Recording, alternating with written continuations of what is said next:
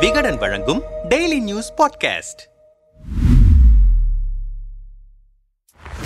பொதுச் செயலாளராக எடப்பாடி பழனிசாமி தேர்வானதற்கு கடந்த ஆண்டு ஜூலை பதினோராம் தேதி நடைபெற்ற பொதுக்குழுவும் அதில் எடுக்கப்பட்ட தீர்மானங்களும் கட்சியின் அடிப்படை சட்ட விதிகள் மாற்றம் செய்யப்பட்டதும் மிக முக்கியமானதாக கருதப்படுகிறது. அதனால்தான் பன்னீர்செல்வம் தரப்பினர் கட்சியின் சட்ட விதிகள் மாற்றம் செய்யப்பட்டது தவறென தொடர்ந்து வழக்கு மேல் வழக்கு தொடுத்து வருகின்றனர். ஒரு கட்சியின் சட்ட விதிகள் மாற்றம் செய்யப்பட்டால் அதற்கு இந்திய தேர்தல் ஆணையம் ஒப்புதல் அளிக்க வேண்டும். ஆனால் அதிமுகவின் திருத்தப்பட்ட சட்ட விதிகளை இந்திய தேர்தல் ஆணையம் இன்னும் அங்கீகரிக்கவில்லை என்பதால் பொதுச் செயலாளர் என்ற பதவியையும் இன்னும் அங்கீகரிக்கப்படவில்லை என்பதுதான் பொருள். எனவேதான் இந்த விவகாரத்தில் தேர்தல் ஆணையத்திற்கு எதிராக டெல்லி உயர்நீதிமன்றத்தில் வழக்கு தொடரப்பட்டது. அதன்படி அதிமுக சட்ட விதி திருத்தங்களை ஏற்பது பற்றி பத்து நாட்களுக்குள் முடிவு எடுக்கப்படும் என தேர்தல் ஆணையம் தரப்பில் உத்தரவாதம் கொடுக்கப்பட்டிருந்தது. அதன்படி ஏப்ரல் பத்தொன்பதாம் தேதி இது தொடர்பான மனுக்களை பரிசீலனைக்கு எடுத்துக்கொள்வதாக தேர்தல் ஆணையம் தகவல் தெரிவித்திருக்கிறது. ஒருவேளை தேர்தல் ஆணையம் எடப்பாடி தரப்பில் தாக்கல் செய்யப்பட்ட